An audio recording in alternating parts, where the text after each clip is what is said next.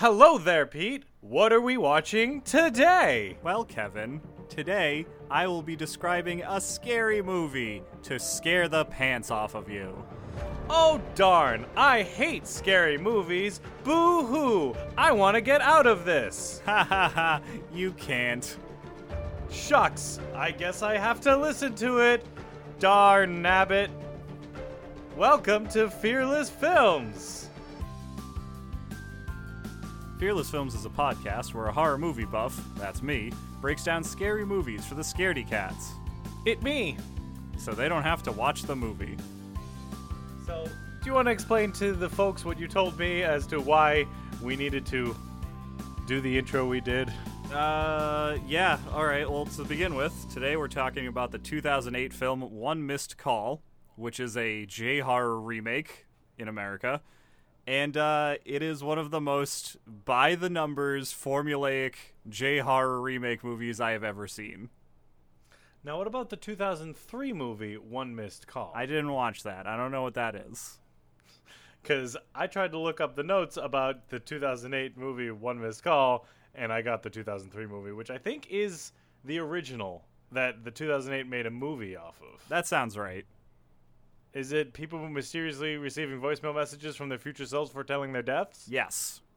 All right, all right. So I I have the notes for both of them up here. So Cool. I mean, it lit.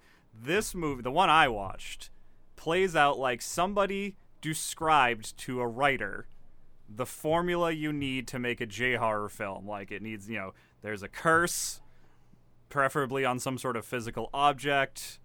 People are warned of their impending death, and then they die. And there's a mystery someone has to uncover, and it just plays so by the numbers without any depth or heart or passion. It's just like, yep, this is a movie where things happen. now, Pete, that sounds like such a terrible waste of your time. Why would you watch a movie? This is your fault. You asked for this. Yes, this is the first movie in the series that I started where we talk about movies that P had to watch that have a 4% or less on Rotten Tomatoes. So, Rotten Tomatoes has deemed this one with a glorious what percentage, Pete? Zero percent. Zero. So, whoever reviewed this movie decided that it was so bad it didn't deserve even 1% on the whole scale of whether a movie is any sort of good. There is nothing redeemable about this film, according to critics. Now, as we all know, you normal audience members are not film critics. You're not hoity toity. So let me just assure you if you're thinking maybe this movie's for me, anyways, uh, audiences gave it a 29%, which is better, but still not the greatest thing ever. That, yeah, this, it's just, I, I got nothing, Kat. This movie is just there. It just exists. It's funny, as I was reading, doing my research on it, some critic or reviewer said that it basically signaled the end of the J horror American remake phase. And that's very accurate. Like, after this movie, just Hollywood lost interest in that genre completely. I mean, we'll probably get in. We'll get into it after the fact, but it probably didn't make them that much money. No, no, it did not. There is the consensus of these critics, the critics I reviewed, because I love to see why we got a zero percent. Uh, the best one I can see is says for a would-be fright fest built around a supernatural premise, one missed call is so glum and businesslike that it's not nearly as pul- as much pulpy fun as it should be. Yes. Yes. Business-like is the word I'm going to latch onto there. Like there were characters in this movie, Kev. I couldn't tell you a single personal thing about any of them.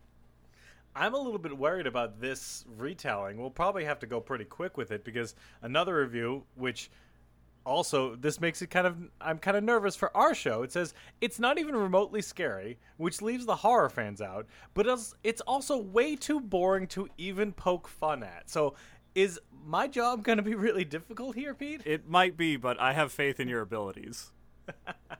All right, you want to take us through it? Yeah, all right. Take it slow and give us as much detail as possible because I really want our listeners to really experience the mind-numbing boredom that this movie seems to portray. I don't know if that's even possible, Kev. It's 87 minutes long and bland as hell. All right, bring us into it. Okay, beginning of the movie. You see a hospital on fire. Firefighters are all over the place, you know, doing their damnedest to put it out and save anybody who's inside. A very young girl is rescued by the firefighters, and they're asking her if her mother is still inside, but she's in sort of like a shocked silence and doesn't say anything. Then we move on to another scene. All right, we got that. Bad things happened. There was a girl that was in trouble. We don't need to tell you anymore. We got another movie to do. I want you to put that scene with the little girl in your back pocket, Kev, because she does not return until halfway through the movie. Well, we needed to set up the premise. It's a slow burn. Okay, yeah. Next, we cut to a college age looking woman named Shelly sitting outside her house next to a koi pond because despite being in America, she lives in a Japanese style architecture house with a koi pond. Of course, because when you're going to be doing a J horror remake, you don't want to remake too much. No, no.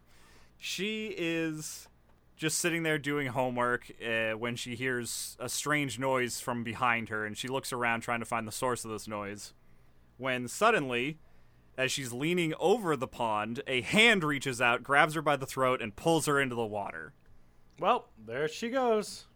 And then, uh, like, just because this entity is a dick, it grabs her cat as well and pulls it into the water.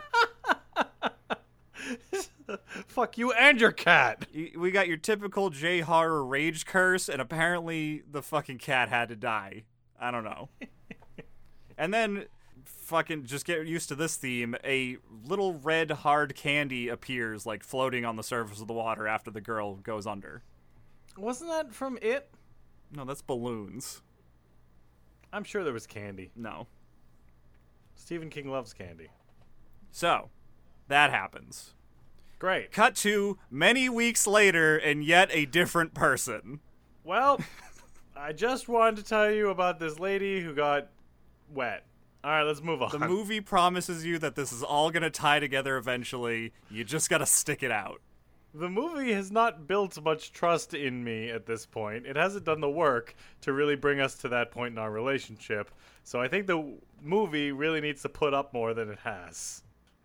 Well, we're finally introduced to the main character, another Ooh. college age woman named Beth, played by Shannon Sossamon, uh, an actress. Her name seems to be as exciting as the movie itself so far. Yes. Um, It's Beth. I think you would know this actress from A Knight's Tale, Kev. She was the female lead in that film. Oh.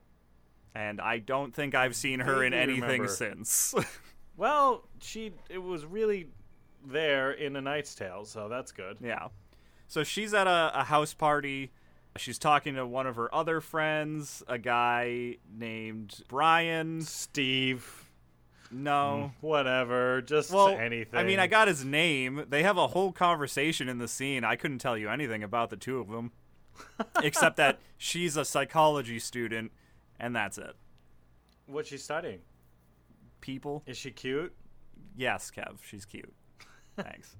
So they're talking when another one of their friends shows up, Leanne, who just came from the funeral of that girl we saw get pulled into the koi pond.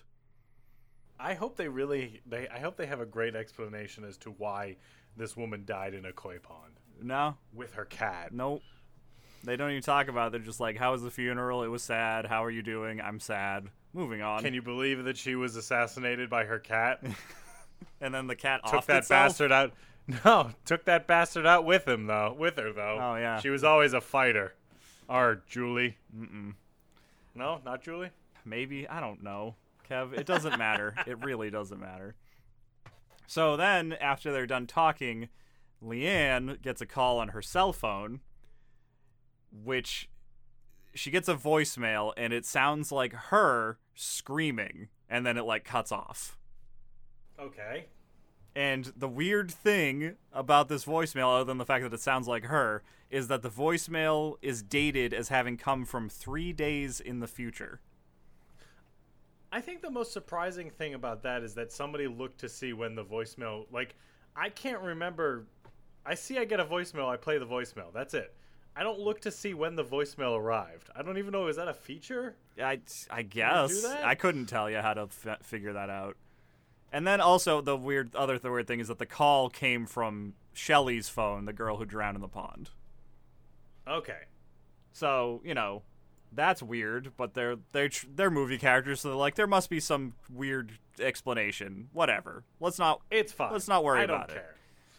Um, so as the days go by, Leanne starts having weird hallucinations. Like she'll look at a person and they'll have like a deathly, ghostly looking face, or she'll see like bugs and shit crawling all over the walls. Oh, so she's just descending into madness. That's nice. Your typical J horror situation. Are you gonna say that? Should I just record you saying that on a loop so that I can play it back every 13 seconds? That's yeah. This That's a good timing right there. Just every half minute, just say that. But yeah, so eventually three days pass. We're at the date where she supposedly got the voicemail from.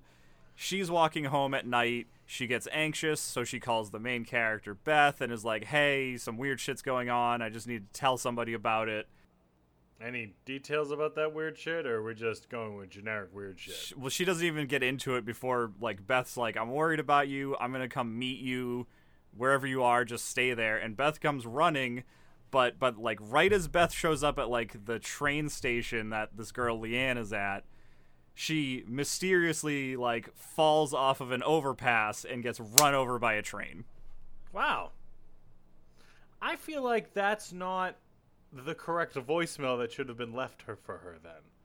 There isn't a lot of screaming involved in getting run over by a train. Well, she screams as she falls. Oh, so now I'm just kind of backtracking here. So did Shelly get a phone call from herself that was just bubbling? Pre- Ah, ah, I mean, and that's it. pres- just like presumably, yeah. I really wanted. Why couldn't this movie have started the storyline one character further? I just want to know what that voicemail sounded like. I, am sorry. was there like a strangled meowing happening as well? I mean, that's what makes me mad. The cat didn't get a phone call. Maybe it did. I don't know. You don't know the cat's life. So anyway, uh, once again, a red hard candy like appears in the mouth of the dead girl, and her her dismembered hand dials an unknown pho- number on her phone. Oh, that's nice. Yeah. Did a weird ghostly hand push her into the train, or she just fell? It just looked like some invisible force pushed her. Because Koi Pond Lady got full on murder. Yeah, like a hand came out. straight up murder. Yeah. But that's because there was no other witnesses, so it didn't. Ma- the ghost didn't care. Oh, okay. We didn't. Yeah. The ghost was like, fuck it. Whatever. whatever. And your cat. I could take out the only witness that was there, Yeah. So then Mr. Fluffles. We cut to a few days later after the funeral. Beth's roommate Taylor is discussing the fact that Shelly, the koi pond girl, also received a strange voicemail before her death, and they all think that's weird.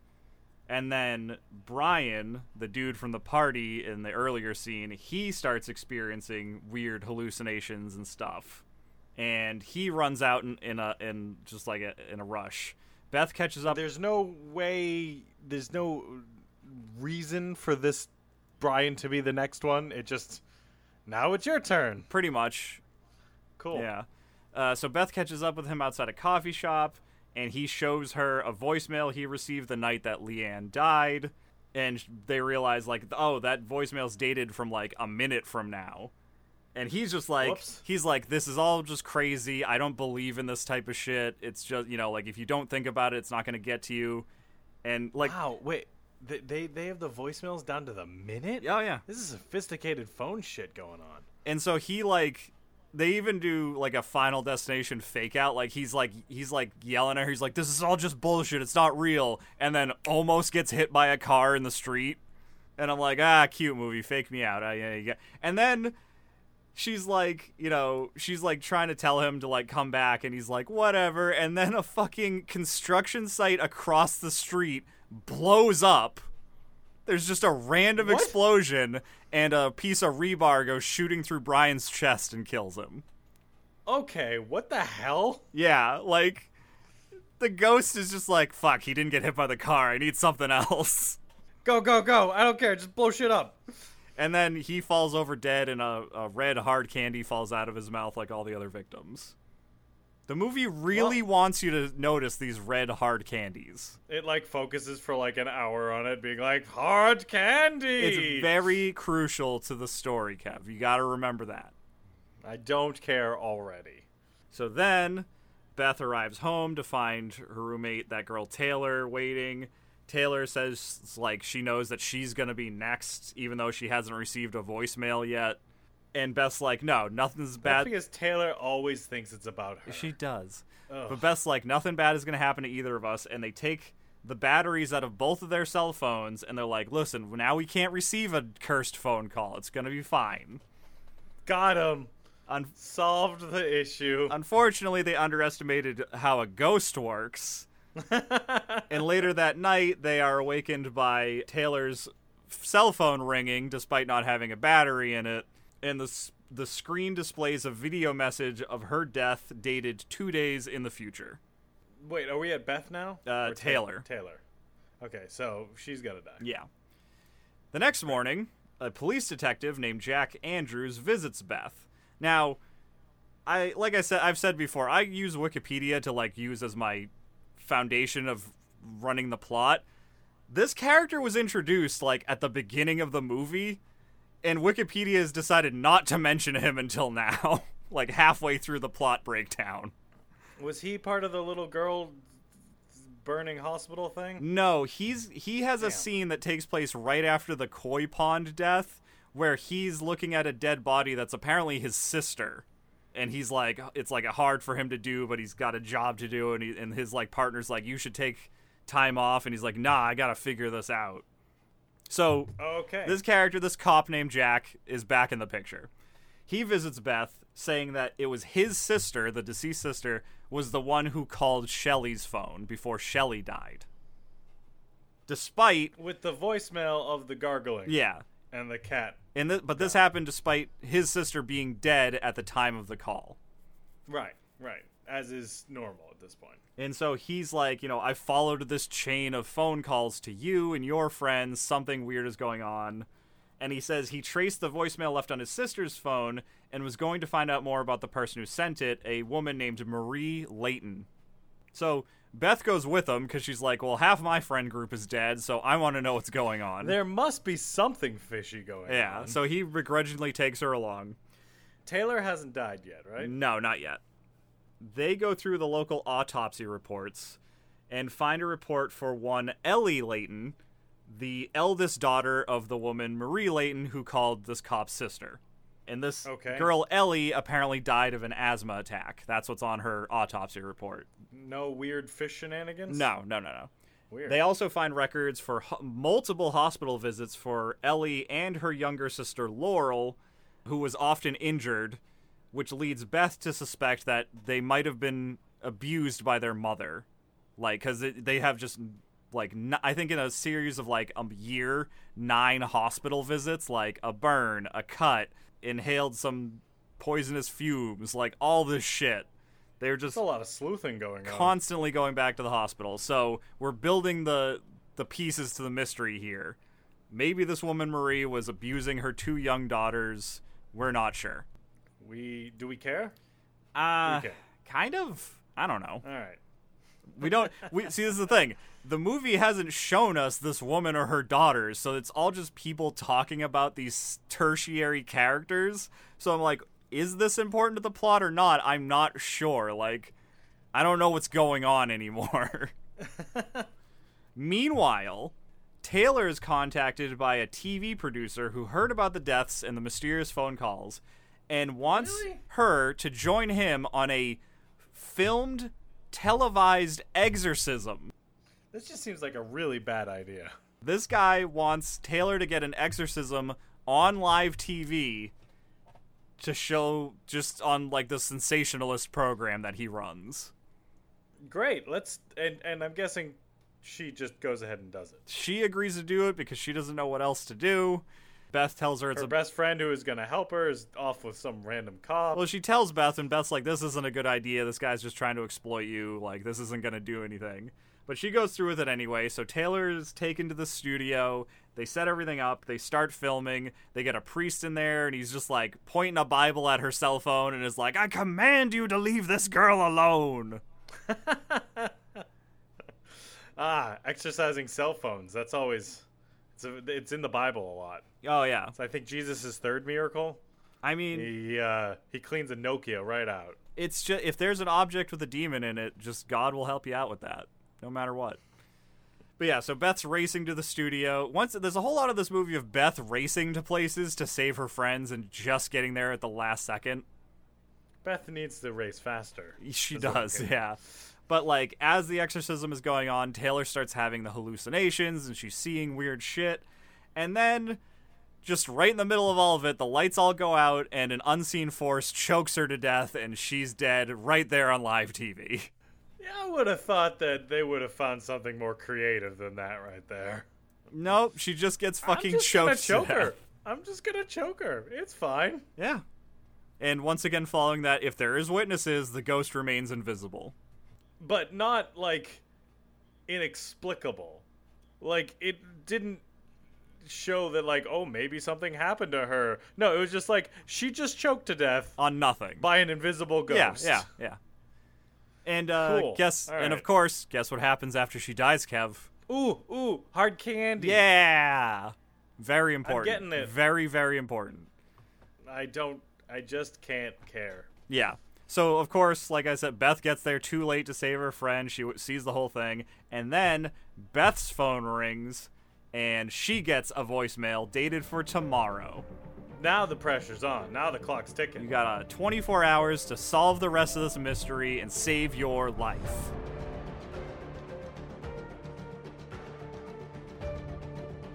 All right, Kev. I know that this thrill ride has got you on the edge of your seat, but why don't we take a break and we'll talk about some news and, and contact info and all that. Uh, Kev? Kev? Ahem. Uh-huh. Oh, hey, what's up? Um, hey, Pete, what are we talking about today? Nope. No. We're at the break segment.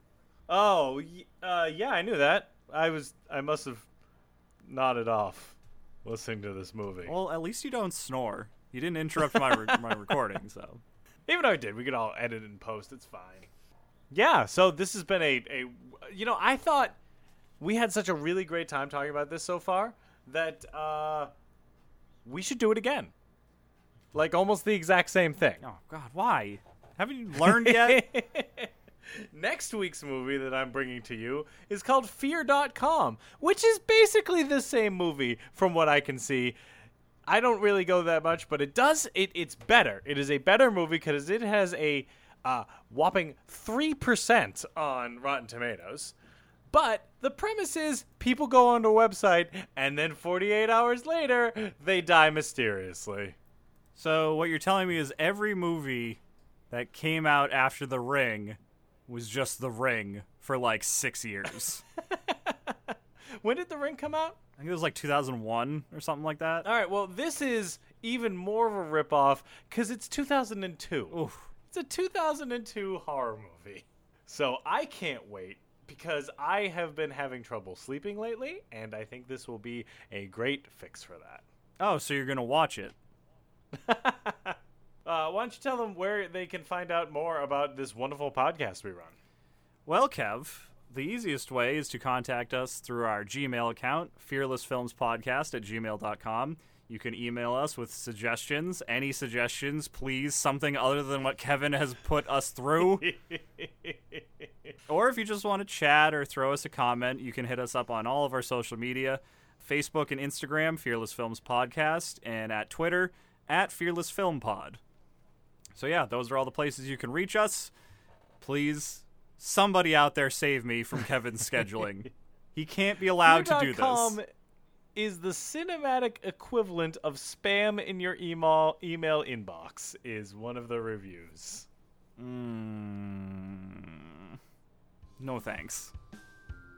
Speaking of no thanks, let's get back to uh, one missed call.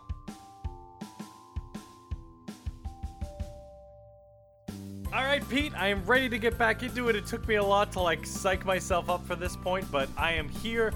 Pete, tell me the the you ended it on a cliffhanger there. They have 24 hours, so now the big guns start coming out. The movie just starts whamming you with like action and scary moments and and jump scares and and all that, right? Next next thing is is just crazy. Crazy. I'm glad you're prepared, Kev, because what happens immediately next is research.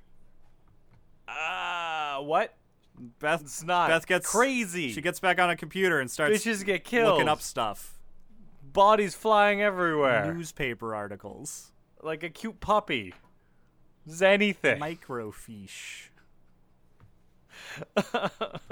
yeah, so Beth looks more into this family, and her and Jack are able to track down the surviving younger sister, Laurel, uh, who's at a I don't want to say an orphanage, like a f- My friends are dying around me. They're just getting picked off like bugs at a, a around a bug zapper here. They're just zip zapping away. We finally find out that there's some method to this madness, and I figured out I'm the next victim of this supernatural entity that has been murdering its way through my friend group.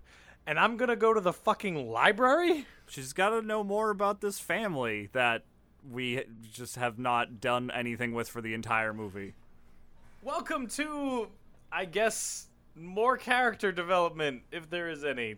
Let's go. So her and the cop, they go meet this little girl at a foster home, but the the lady running the place is like she hasn't talked since we took her in. Like you're not Oh, is that the little girl? Yeah. Is that the little girl? little, tiny little girl. She's probably like eight years old. And they try to ask her like, "What happened to your mother? Do you know where she is? What happened that night of the fire at the hospital?"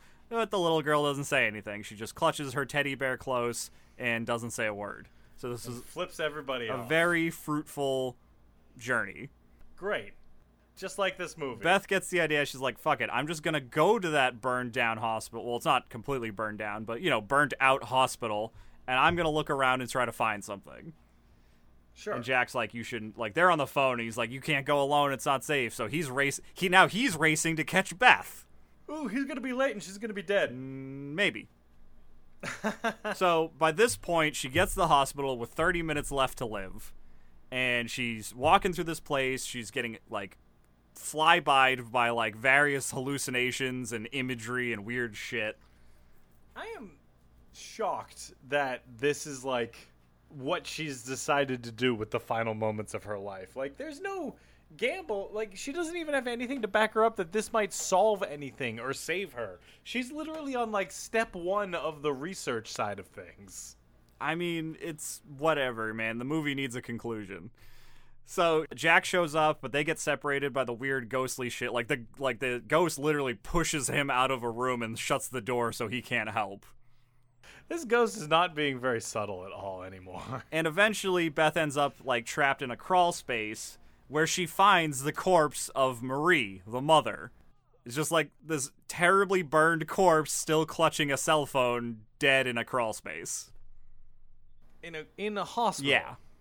Okay, sure. And they didn't find they didn't look through this hospital after it burned to the ground. They apparently did not check the walls or anything. Because, I mean, like, they weren't expecting to find a woman in the crawl space. Why not? What do you do when a place burns down? You try to escape it. I can't help you, Kev. Why are you asking for logic from this? The smoke rises, so you crawl to escape. I can't. It's It doesn't. Literally a crawl space. Shush. Anyway, I'm just saying the firefighters were bad at their job. the corpse animates and starts chasing Beth through this tiny little area.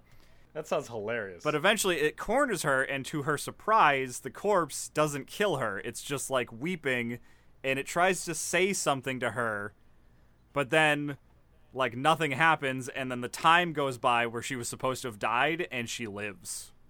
and then she just walks home, done with the movie. Well, no, she gets out, Jack gets her, and they talk, and she's like, I don't think Marie was trying to harm me. I think she was trying to protect me. Okay.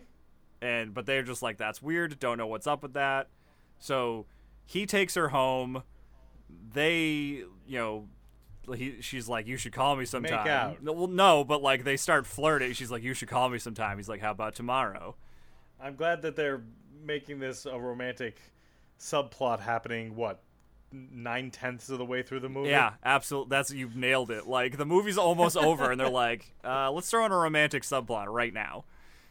But so yeah, Jack goes off. He's he goes to visit the little girl again, just to like for some closure or whatever. Like he wants to tell her that her mother's corpse was found, but she it's late at night. She's asleep, and he's like, "All right, I'll we can you can tell her in the morning."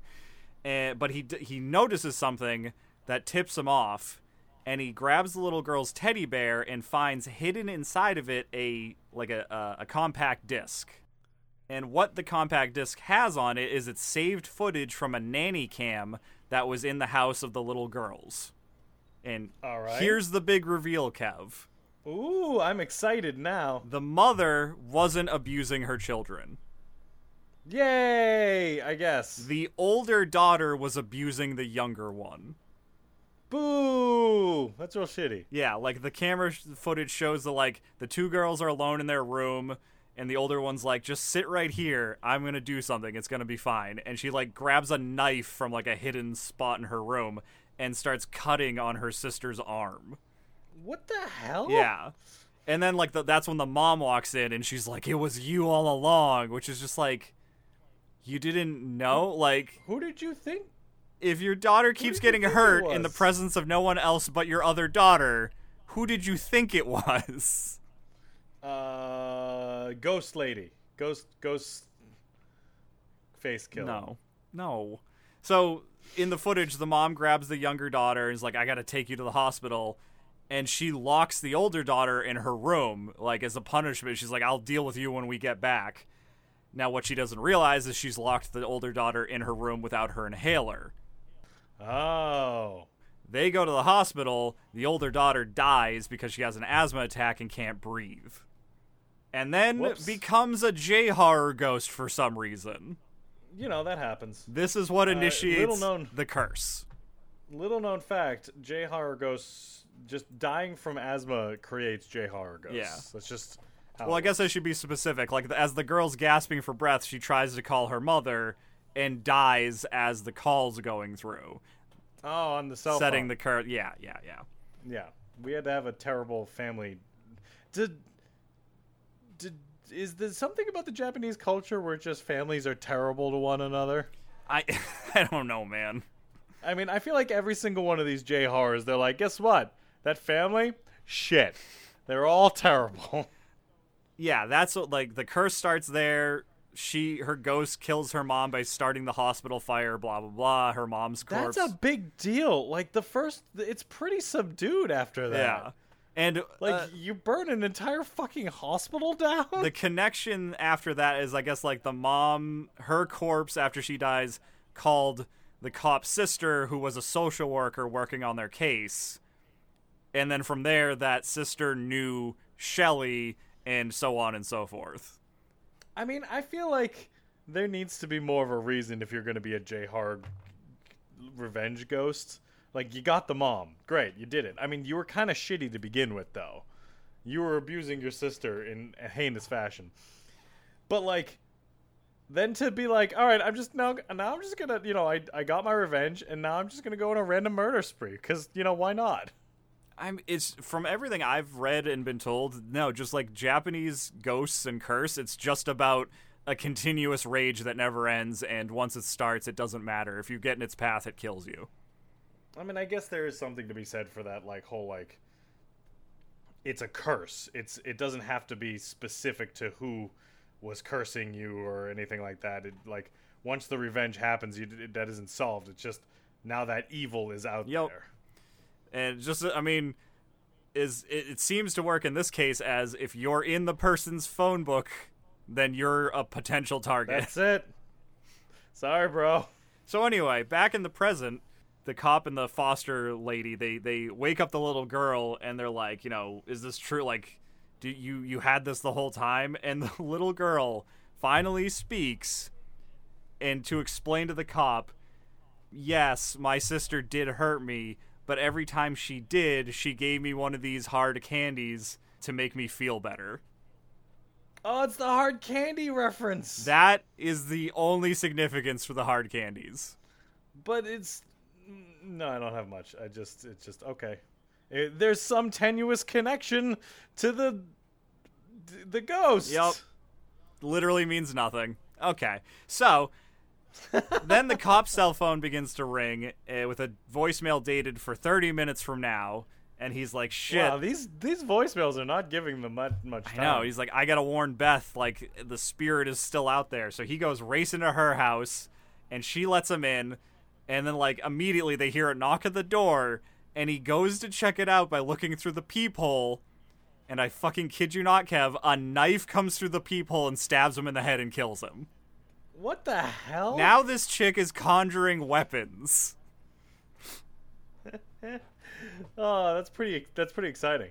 Gotta say. Then the spirit of Ellie starts attacking Beth and like dragging her around the house because you need some dragging in one of these situations. You just gotta have some dragging, you know. But right before it kills her, the spirit of the mother, Marie, appears and grabs Ellie's spirit and like takes her away and saves Beth. You couldn't have done that like six or seven deaths ago, lady. Her she she was trapped in that hospital. She wasn't laid to rest. Uh, What? Kicking open a crawl space later to rest? Here's the kicker though, Kev. So it's like Beth is saved, the camera pans over to Jack's dead body, and a hard candy Whoops. falls out of his mouth, and his hand starts dialing a ra- another number on the phone. Meaning that only Beth was saved. Other people are still gonna die though. Nope, they're all gonna die. End It's of fine. movie. Cut to credits. Isn't that kind of normal though? Like, Yeah, it is. But I just think it's like, It's wait, so Beth gets off scot free? Like, why? I forget. Uh, the, we were, so this is the ring. yeah, Um, it is. Did the ring solve anything, or did they just forestall it? Didn't they find like a weird loophole, and they're like, maybe we we just need to show other people the video, and then we're good forever. Yeah, as long as you make a copy of the tape and show somebody else, the curse passes you over. But if one poor sap doesn't, then you're screwed. Well, I don't in the ring, I don't know if it backtracks. Like I think it just kills the current person if they don't make a copy. I don't think it comes back for everyone else. No, but I'm just saying, like, it's like the worst game of of um, hot potato ever. well, yes, yeah. Now, what I'm thinking here though is eventually I mean, it can't keep this up. The ghost is going to find somebody whose phone only has like one contact in it or like it's a new phone and it doesn't have any contacts in it yet. Antisocial people save the day. Or yeah, or it gets stuck in a loop where it kills every person in a friend group on their contact list, but then it doesn't have anywhere else to go and it just stops. I don't know. I don't think I should be devoting that much thought to this movie. I mean, the director, I don't think did. So, was that that's the whole thing, right? It ends with that cliffhanger, and then we're done. Yeah, that's it. great, awesome. That's that's a movie. It's a movie, Kev. we have talked about a movie that took place, and that's it. Absolutely. Do you um do you have any of the data on how well this did as a movie? Well, on a $20 million budget, Twenty million dollars. this would not cost a lot of money. I mean, I guess that's pretty good for a horror film, but like even still, it's like, damn, these people were working for cheap. Yeah, well, I mean, uh, the way the way I think it is is you probably can't go much higher than a Knight's Tale. So after that, you just start doing work for pro bono. And on that budget, the movie made $45 million, which would be considered a failure. I mean, I could tell you that. Yeah. So, uh, yeah. I mean, we already know the critical reception it got. Did a lot of people loved it, right? They were like, "This is modern Shakespeare." No. My favorite thing, looking at the the Wikipedia page, it says, you know, release, marketing, blah blah blah. Under home media, it says the DVD, HD DVD, and Blu-ray were rele- released on April twenty second, two thousand eight. None of which contain any special features. It was just the movie. This movie did not warrant special features. It was bad. Do you think anybody cared about this movie? Like the people who were making it, the director, any of the actors? Do you think anybody cared about this? Well, here's the thing. This is what I found, Kev. The behind the scenes of this movie is your typical pass the buck blame game. because the I mean the stars have disavowed. They're like the worst movie any of us have been in, and the writer disowned the film, claiming that it was a messy production that ruined the film, where no one was able to agree on which direction to take it. And I quote this the screenwriter Andrew Klavan. Each group, writer, director, actors, producer, had a different vision of the film, and while any one of them might have worked, they pulled in different directions. End quote.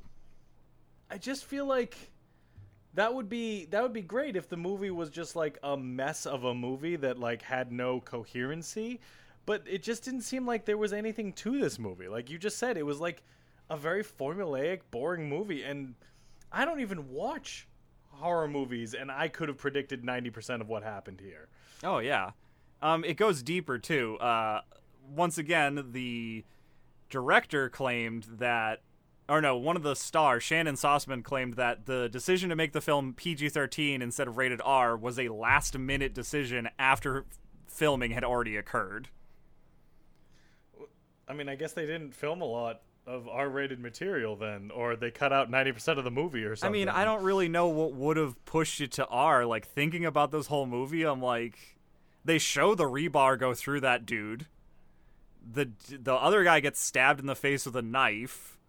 Like if that didn't push um, it to R, nothing else in the movie would have. Like because it's just like people get drowned or choked. My guess is is probably what would have happened is you know that scene where they were like kind of flirting with one another. Yeah. Just she immediately rips off all of her clothes. I just, don't think so, Ken. Hey, you should call me sometime, or we could just totally do it right now. That's the script. That was the missing uh, scene. I'll take your word for it. now, here's the last bit. In this one, I highly question. The writer, once again, Andrew Klavan, has mentioned several times that he wrote the script under the assumption that it was going to be a horror comedy and was very surprised when the movie was made as a serious horror film. Regarding some of the very clunky dialogue, he said, quote, "Those were supposed to be jokes." Now, it was a joke, guys. It was just a joke. Kev, I just watched this movie a few hours ago. Wow, really? I, for the record, do not believe that statement. At all? Like, I because I read that before I put the movie on, and I watched it being like, I was looking for that. I'm like, all right, where was this movie mangled by producers? And some of it I can see, but I in no way see this movie playing out as a sort of like dark satire horror comedy. No. There's no way. I think this dude just wrote a very generic film after completely ripping off the plot of The Ring and then tried to save face by being like the studio meddled too much, man. It was supposed to be a completely different kind of film. My in- artistic integrity is still intact. I just it just play it's a very by the numbers, just use the plot of the ring, but change the curse a little bit. It's the same movie. It's the exact same movie. Yeah. And there's nothing like there was a I wouldn't even say the movie had clunky dialogue other than there's a few scenes where the characters are speaking completely in exposition. Like early in the movie after the Shelley died and Leanne has come from the funeral and she she's like, "How was the funeral?" And she's like, "Well, you know, the." Uh, the parents having to see their you know young daughter be buried. Other than that it was fine. But she's like i knew leanne. I went to school with her. I had classes with her. She'd never do this. And it's like thank you. We got that you knew her already. You didn't need to say it I was close friends with her when she died. It's very mysterious and weird, and unlike her that she would have no, died. that's basically like what this. she says she like lists like eight ways in that how she knew her in like one conversation. It's like, no, we get it, movie. I'm completely flummoxed by this. but other than that, like I didn't read any lines of like that was supposed to be a joke, but they edited it weird. Like, no, it just played like a straight up like generic horror movie. What a mystery this is. um, fun fact. The little girl who was harming her sister and ended up being the ghost that was doing all this bad shit played by a young, then unknown Ariel Winter, the youngest Dunphy daughter from the show Modern Family. Weird. I, I guess she moved up a little She's bit. in like one scene of this movie because whenever she's like a ghost and actually appears, it's just like weird CG ghost face and it's not her. Um, but yeah, she's just in like one scene in this movie, and I'm just like, that's the girl from Modern Family. That's weird. she, out of everyone else in this movie, she's had the biggest career, I think. but yeah, that's just. I have nothing else to say about this. movie. Like, I get why it has a zero percent, but it's not because it's like this is a trash garbage movie that like no one put any effort into. It's just it's a it's too generic. It's too nothing. I mean, it sounds like it isn't a trash garbage moving, but still nobody put any effort into it. Yeah, it's just so it's just there. And I think that's why it got such a bad like you can't even have fun watching it and like making fun of it. Because it's just, there's nothing there. Yeah, like the mystery shows up halfway through the movie. None of the characters have any personalities. They're just like, we are doing things because that is what the script dictates. I have no emotion on whatever is happening here. And then, like, yeah, like, remember I told you, like, that little girl is being pulled out of the fire at the beginning of the movie, and then that isn't talked about for another, like, 60 minutes. Well, they like I said, it's a slow burn. They wanted to really build up the tension. Was that a pun, Kev? A slow burn? Ah, I get it, because she burned to death in a hospital. That's terrible. That's pretty bad. Pretty bad. Still better than this movie. Wow. And on that note, I must ask, Kev. I mean, I feel like you could, but would you watch One Missed Call? I don't see the reason to. I mean, I feel like I should just kind of, you know, just watch The Ring if I wanted to watch this movie. You wouldn't even get like street cred for that. Like, oh, Kevin doesn't watch horror movies. Yeah, but I watched One Missed Call, and everyone would be like, Kev, and they're like, Kev what? that's worse. That's that proves nothing. So I know you're not going to be able to speak very personally about this because you're desensitized from a lifetime of poor decisions. But like, are there any scary movies moments in this movie? Uh, Like even like the most su- pretend that it's like a baby watching this film. Would there be any scary moments? no, uh, not that I can even really think of. Like, it's just stuff happens, and you're like, yep, expected that person to die just then, and they did, in a not really spectacular fashion. So, woo. So just anybody who hasn't seen anybody die on film before, this might be a little bit tough for you to watch, but that's about it. The one thing I will give this movie a single point for, Kev, is that when she finds the dead, burned mom corpse that then like gets up and starts chasing her, it's all practical. Like it's a woman with like burn makeup on, and it looks really good. And I'm like, why was this wasted on this movie? Is there any time in the history of ever, Pete, that you have said digital effects are better than practical effects? Well, um, probably not. I'm beginning to think that this is just a youism and not like the reality of cinema. Now I can't. Digital effects look good a lot of the time. I'm just saying it's cool and it's practical. You want to see some really great digital effects? Go watch the first X Men, made uh, in was it the 2000s? I think in the year 2000, yeah. yeah. Let me tell you, I watched that recently, and it does not hold up. Really? You don't say. Um, so we know I won't watch this movie because why would I bother? Who do you think should watch this movie, Pete?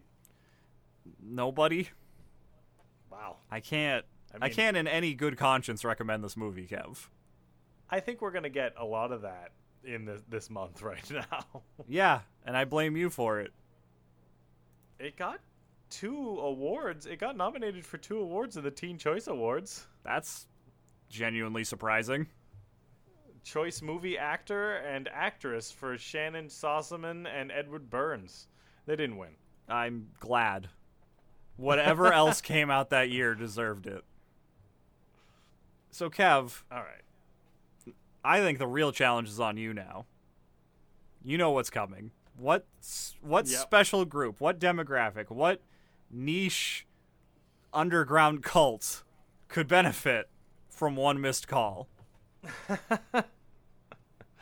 I do have a group of people, and it's a it's a pretty specific group. But Pete, you don't have to worry about this right now or ever any again because you're married. But in the past, like let's say high school or middle school, did you ever like write a letter or send a text to your crush and like it was completely maybe it was really soppy or maybe it was like pretty inappropriate or somewhat offensive and they like you thought it'd be you thought it would like it'd work you thought you'd shoot your shot and you might get somewhere and they just completely like laughed you out of the building or acted gross or disgusted? Has that ever happened to you or you know what i'm talking about I get what you're saying. I'm following. Yeah.